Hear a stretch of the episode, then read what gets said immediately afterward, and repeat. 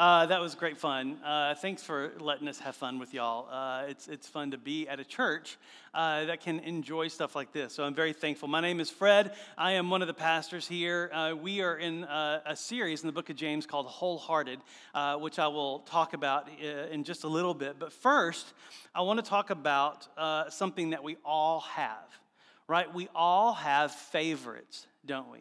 We, we, we have favorite ice cream, favorite type of pizza. We've got all types of favorites. And so, what I want to do uh, to start off is, is just kind of get a feel for what kind of favorites we have here.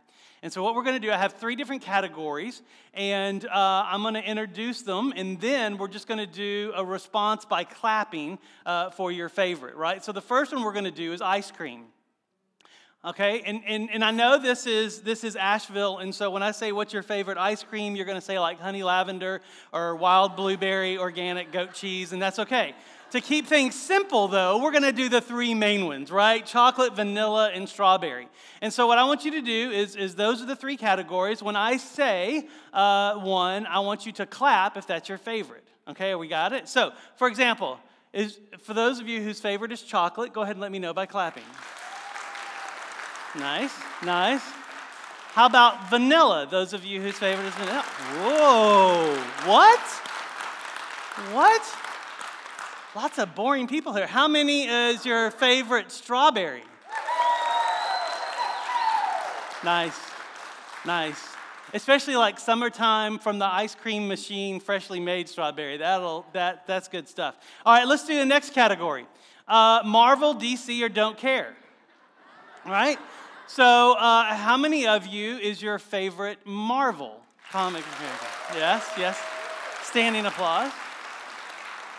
Uh, how many of you is DC? All right, some oldies but goodies. I like it. How many of you don't care? that's, that's offensive, by the way. I almost didn't put it in there. All right, uh, how about this next one? Your firstborn, secondborn, or other? I'm just kidding. We're not going to do that. We're not going to do that, right? Because we don't have favorites, all right? We don't have, no, really, if you're a kid in here, we really don't have favorites over the long haul, but any given day, you are jockeying for position, right? Like, like any given day, you move up and down on that ladder. But over the long haul, that we don't, we don't have favorites. But, but here, here's why I start off this way. We, we do have favorites, don't we? We have lots of favorites. And, and, and, and part of that is okay, right? It's okay to have a favorite ice cream. It's okay to, to like DC, Marvel, or, or neither. Um, uh, but when you get on certain topics like kids, it becomes a whole lot more tricky, doesn't it? What happens when favorites become part of the church, though? What happens when, whenever you, you, you walk into these doors, or what happens when you're, whenever you're around God's people and, and you start having favorites? What happens when you sit where you sit because your favorite people sit there? What happens when someone sits in your favorite seat? Right? All right, right. What, what happens uh, when someone who isn't your favorite comes into the building? What happens then? What happens when your favorite speaker isn't speaking? What happens when your favorite worship song isn't sung. You see, this is what we're going to talk about today because, because favorites, what we're going to see in, in the book of James is that favorites actually do a whole lot more harm than good when they're in the context of church, right? And as a matter of fact, here's what we're going to see we're going to see that wholehearted faith, this wholehearted faith that we're talking about, actually can't have favorites. Because if it does, it does damage. And so, church, what would happen if favorites weren't even part of our thinking here? What would happen if, if church wasn't about favorites at all? Well, well here's what we're going to see today. We're going to see a better grid than favorites. And we're going to be in James chapter 2, verses 1 through 13. Um, if you need a Bible, there's some in front of you. I know we've got guests today, and, and if you didn't bring your Bible, that's, that's quite all right. That's why we provide those. If you don't have a Bible, I would love for you to take that one as our gift to you uh, so that you can have the Word of God in your own possession. You can also download the Bible app um, and look under events and click under Fellowship Asheville, and we're there. And as you're turning there, uh, we are in a series called Wholehearted, where we're wa- walking through the book of James. And in this series, what we're learning is that our hearts can be divided in many different ways when it comes to faith. But what James, who, who wrote this letter, and he wrote it to all kinds of people, he wrote it to Jews who had come to know Christ, he wrote it to people that weren't Jewish that had come to know Christ, that were, and, and, and they were scattered all over. And, and, and he wrote this so that people would know what a divided heart looks like so they could have a wholehearted faith instead of a divided faith. And we've already seen where he's talked about if, if you have one foot planted in the wisdom of those outside the church and one foot planted in the wisdom of God's word, that's a divided heart. And he wants both feet to be firmly planted in the wisdom of God's word. We've also seen, we've also seen where if you have one foot planted in faith, and one foot planted in the exercise, the doing of your faith, that, that that's a divided heart.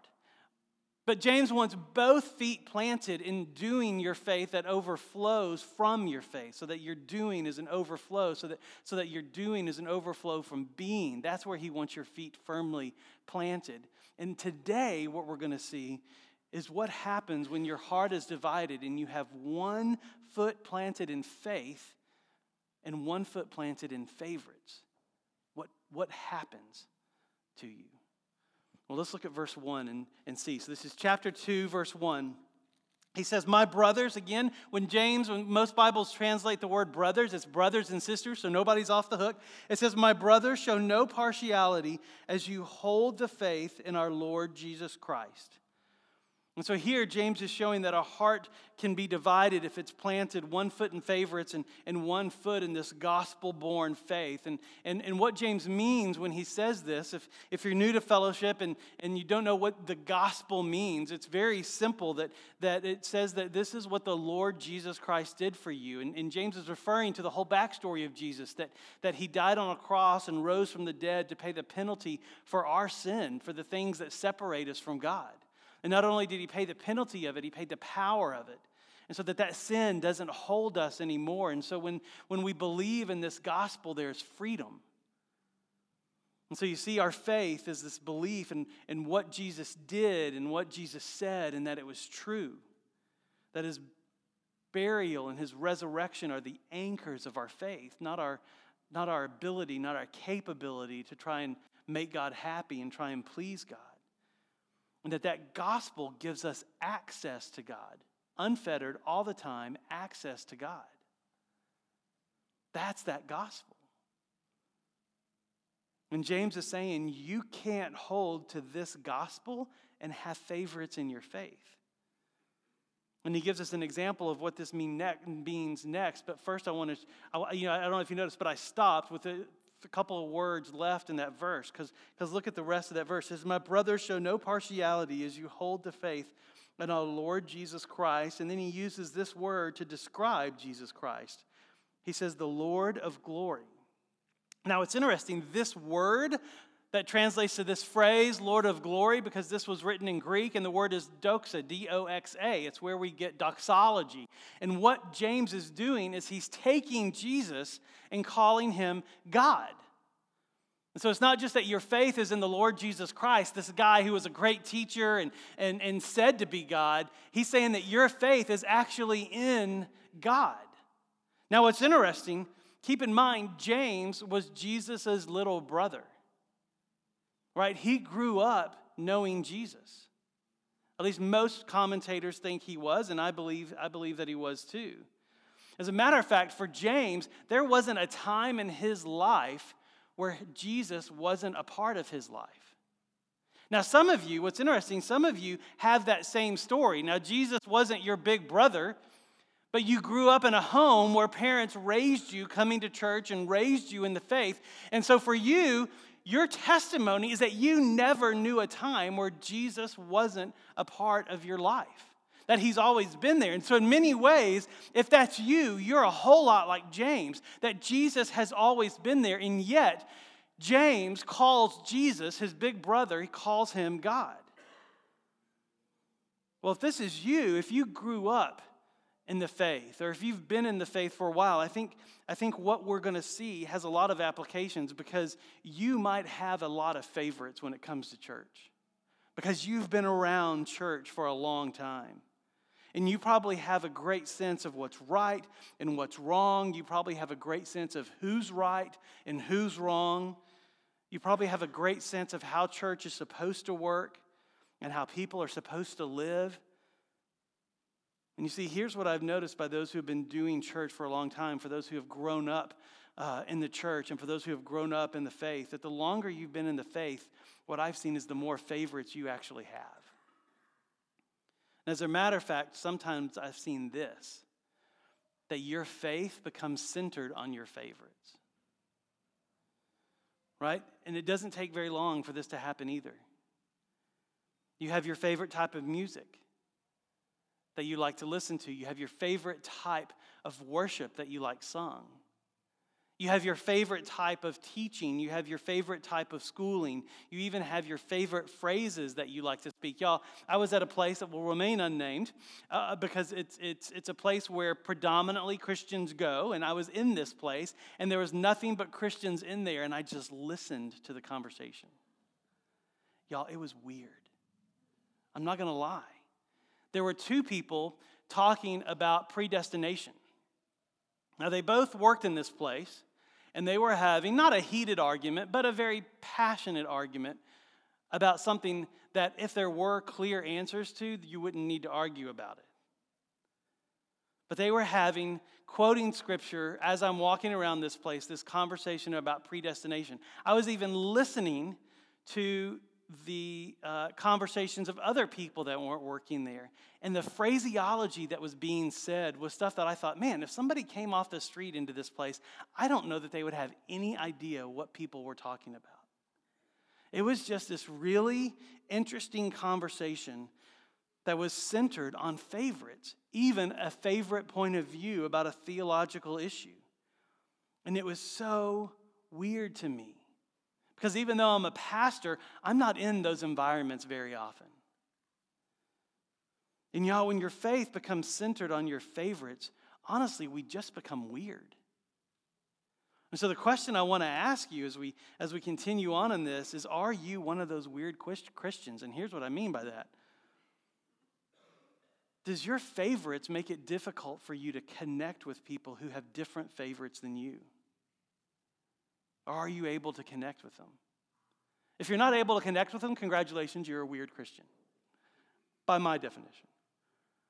Well, for you, because I'll be honest, there's a part of me that's weird that way. For you, for us, I think James has a really great message because what James did in referring to Jesus as God, referring to his big brother as God, is he also showed us this model of what the rest of this text is going to look like. Because you see, James sees his big brother as God. And by calling him God from a Jewish mindset, what he's saying is that this is the person that you submit to, this is the person that you worship, this is the person who created all things and holds all things together. And he's saying that about his big brother, Jesus. And he's saying that, that when, when Jesus is God, when Jesus is our God, our faith isn't centered on favorites, it's centered on him. And when it's centered on Jesus, both your feet are firmly planted in the right place. And we'll see what that looks like as we work our way through this passage. But first, James wants to show us what the issue in his day was, what the issue in his church was. Look at verse 2.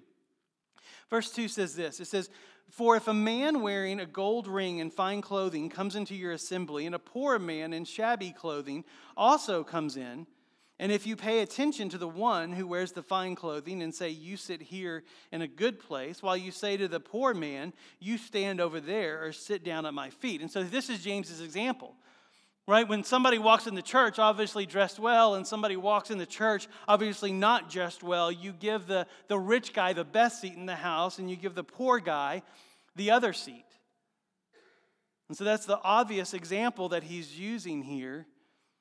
And it's an example where faith can be centered on favorites. Well, look at what, when faith is centered on favorites, look at what happens.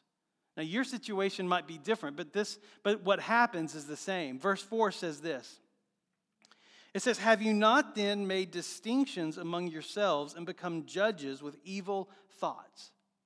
So here's what James is saying. When your faith is centered on favorites, when you have favorites in the church, favorites will do this favorites will divide. Favorites will divide. And if you don't believe me, we clapped at our favorites, right? I'm not going to ask you to expose what was going on in your head and your heart, but I bet DC people looked down on Marvel people when they clapped, right? I bet Marvel people looked down on DC people, but I bet the people that look down on the worst were the don't care people.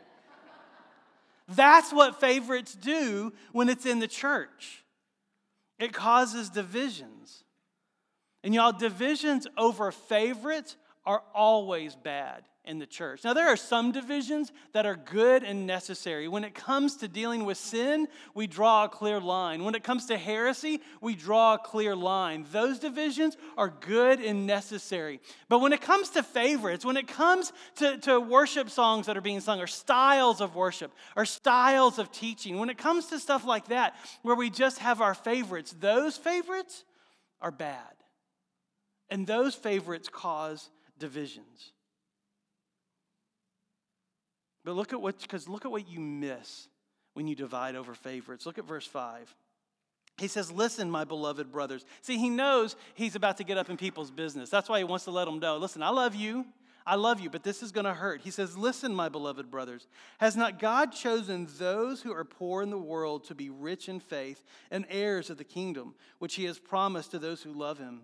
But you have dishonored the poor man. Are not the rich the ones who oppress you and the ones who drag you into court?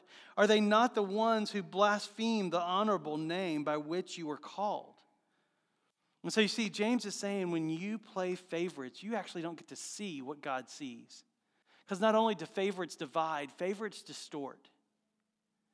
And he's saying when, when, whenever you play favorites and you play favorites over the rich, over the poor, or even if you play favorites of the poor over the rich, it's going to distort the way you see what God is doing in every type of person. That you will see the poor as a distraction instead of dearly loved by God. And you will see the rich as inherently good, which money is not a sign of blessing. Money is given to be a blessing to people. Right? And he's saying when you play favorites, you distort what God is doing, you distort how God sees people. I was recently talking to a family that was considering where to put their kids in school right? And it was a real conversation for them. And, and uh, they had had their kids in, in, in, one type of schooling, and now they were wondering, gosh, is it time for us to, to, to explore a different type of schooling? And, and they were looking at public schools, private schools, Christian schools. They were looking at homeschooling. They were looking at all the options. And I'm sure as many of you have parents, you've been there, right? You know what it's like to, to wade through these. And so, so as I was talking to them, and they said, well, how do we decide? And I said, okay, well, here's the first thing you have to do is you have to take your default out. Like, take your favorite and don't call it a favorite anymore. Put them all on level ground so that whichever one you choose, you know the why for why you're choosing it. Whether it's public school, you know the why why you're choosing public school. Whether it's private school, you know the why why you're choosing private school. If it's a Christian school, you know the why why you're choosing Christian school. If it's homeschooling, you know the why why you're choosing homeschooling. Take out the favorite so you can see clearly. And what they did is they did that, and it helped them to see what step God wanted them to take. Because you see, when we have favorites, even in decisions like that, when we have favorites, it distorts our ability to see what God is doing.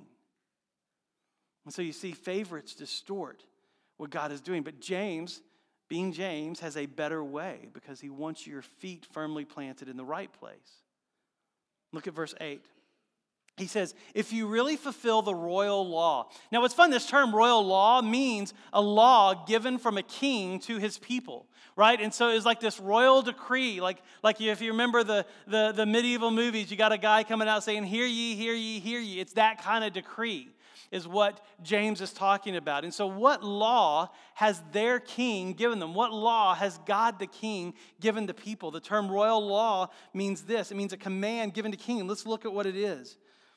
It says, If you really fulfill the royal law according to the scripture, you shall love your neighbor as yourself, you are doing well. You shall love your neighbor as yourself. Now, Jesus did a great teaching on this in Luke chapter 10, and we're not going to go through it all, but, but Jesus did this teaching about a Samaritan, right? And how a Samaritan took care of someone that was considered an enemy to them, a Jewish person.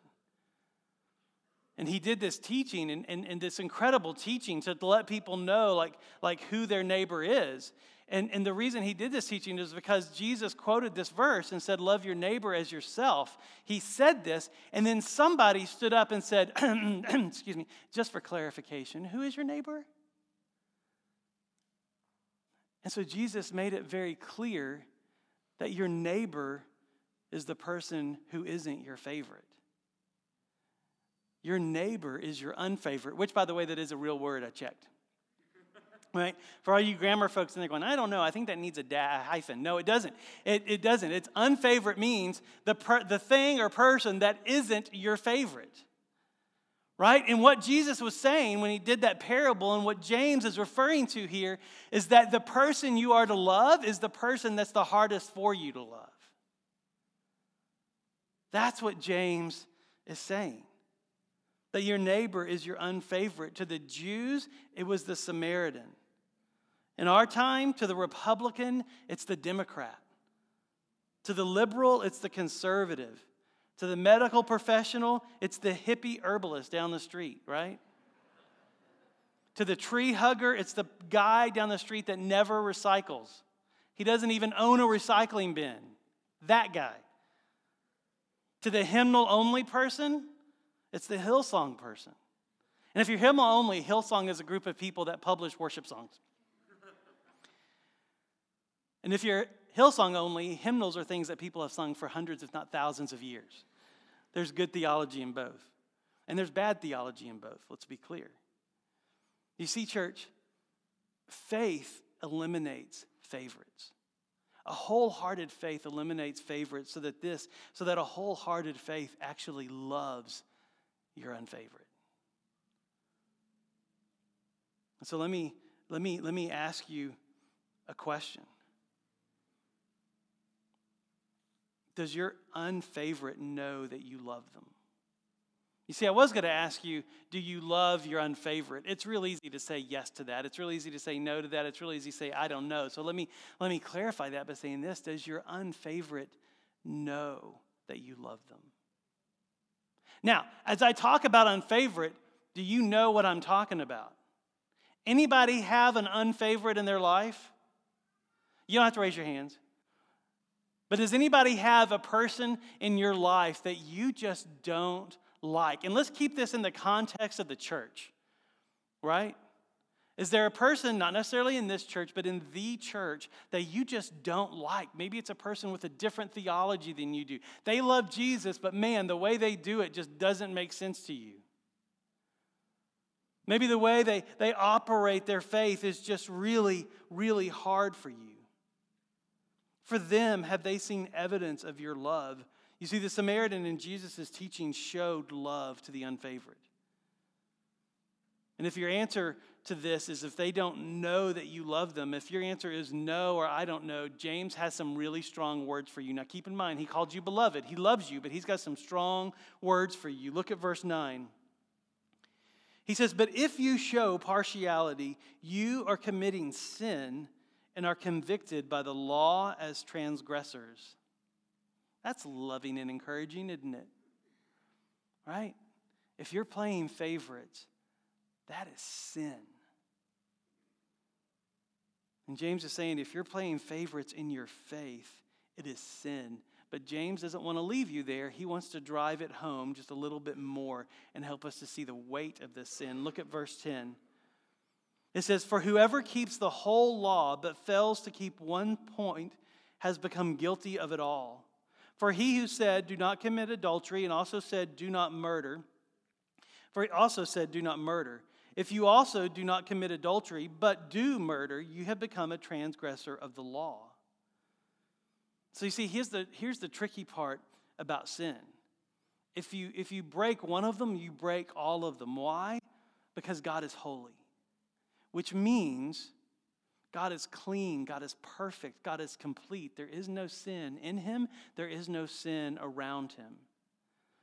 And when you sin once, it's as if you have broken all of them. Because something clean can't be with something dirty, because then what is clean now becomes dirty. And James is saying when you play favorites in the church, y'all, it is sin. And not only does it divide people in the church, not only does it distort those in the church, it also separates you from the God who loves you and the God who created you. And James is saying if you sin by having favorites, by not loving the unfavorite, that it is as if you have committed every sin. Now, this is particularly important to those whose faith centers on favorites, to those who have been in the church for a long time, to those who Jesus is like your big brother, because we tend to think we're right and they're wrong. That's what we tend to think. And I think James is telling us that this isn't an issue about right or wrong at all. It's really about this. It's about do, you, do, do your favorites, do your unfavorites know that you love them like a favorite? Do your unfavorites know that you love them like a favorite? It's not one foot in favorites and one foot in faith. It's, it's both feet because, see, that's what James saying a divided heart is. A divided heart is, is one foot in faith. Yeah, this is my church. And one foot in favorites, and somehow that's balanced. James saying, no, no, no, no, no. There's a whole new place for you to put your feet, and it's your faith that's expressed in love to your unfavorites. That's what a wholehearted faith looks like. It's where your unfavorite knows that you love them. And here's how. Look at verse 12. It says, So speak and act as those who are to be judged under the law of liberty. For judgment is without mercy to the one who has shown no mercy. But here's his summary statement Mercy triumphs over judgment. Mercy triumphs over justice. Mercy triumphs over judgment. You see, there is a God who judges our sins. That's what James is saying. And y'all, we can't escape that reality. There is a God who judges our sins. That's what makes the gospel so sweet because Jesus is the one who stands in our place for that judgment. If we were to stand there by ourselves, you are guilty as, uh, as, as assumed, right? Guilty as accused. But what happens because of the gospel, that when our faith is in Jesus, He stands between us and God. And what God sees is His Son. What God sees is Himself. And He sees perfection in us instead of our imperfection because of what Jesus has done. And what that's called is mercy. That God gives us mercy because of what Jesus has done. And that mercy that's found in our gospel, believing that Jesus died for you, that his death took the power and penalty of sin away. And James is saying, when you judge your unfavorite, he's calling you to remember something. Remember that you were an unfavorite to God, but through Jesus, you have become a favorite. I used to have this shirt that said, Jesus loves you, but I'm his favorite right? Unfortunately, they sold a lot of those. So there's a lot of favorites running around. But that's what happens. You see, because of Jesus, you were an unfavorite of God, but because of Jesus, you have become his favorite. And so, the question for each of us to consider is if God can make you a favorite from an unfavorite shown in the love of Jesus, can you make unfavorites feel loved as a favorites because of Jesus' love and faith in you? You see, the gospel helps you love your unfavorites as a favorite. That's how that works. Because you have been shown mercy, you can show mercy to people that you disagree with.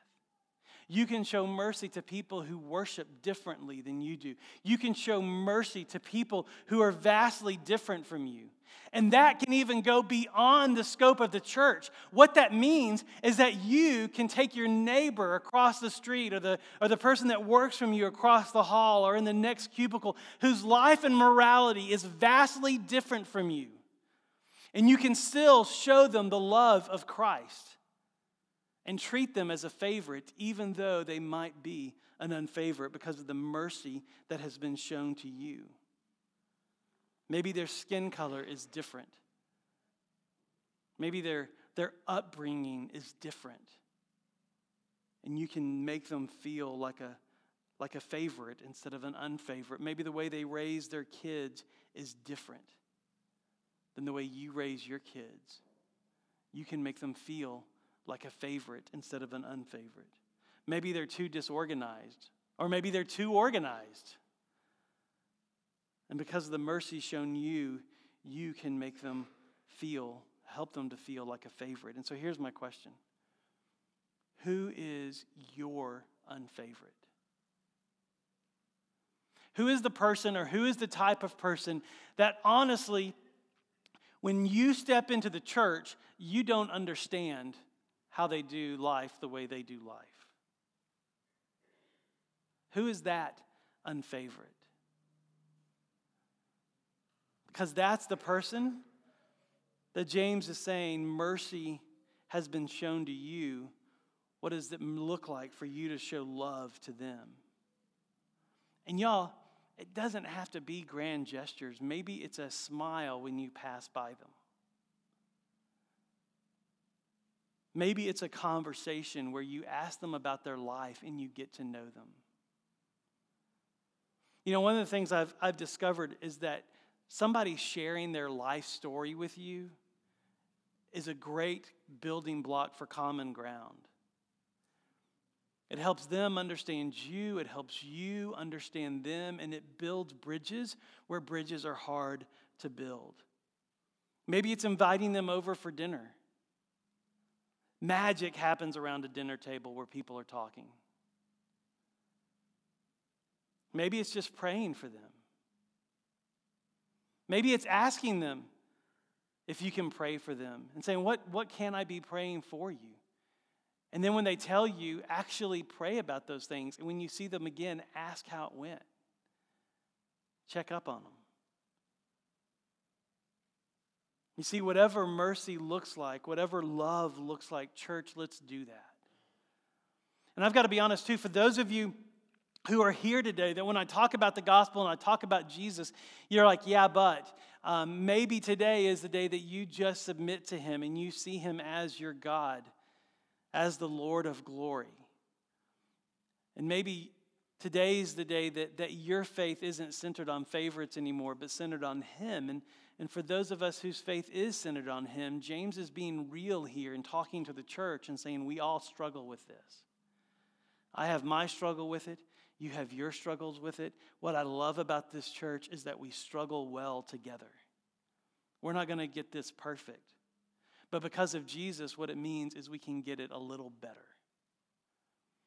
And what that means is that if the Holy Spirit, as I was talking about unfavorites, brought somebody to your mind, He's not wasting His time.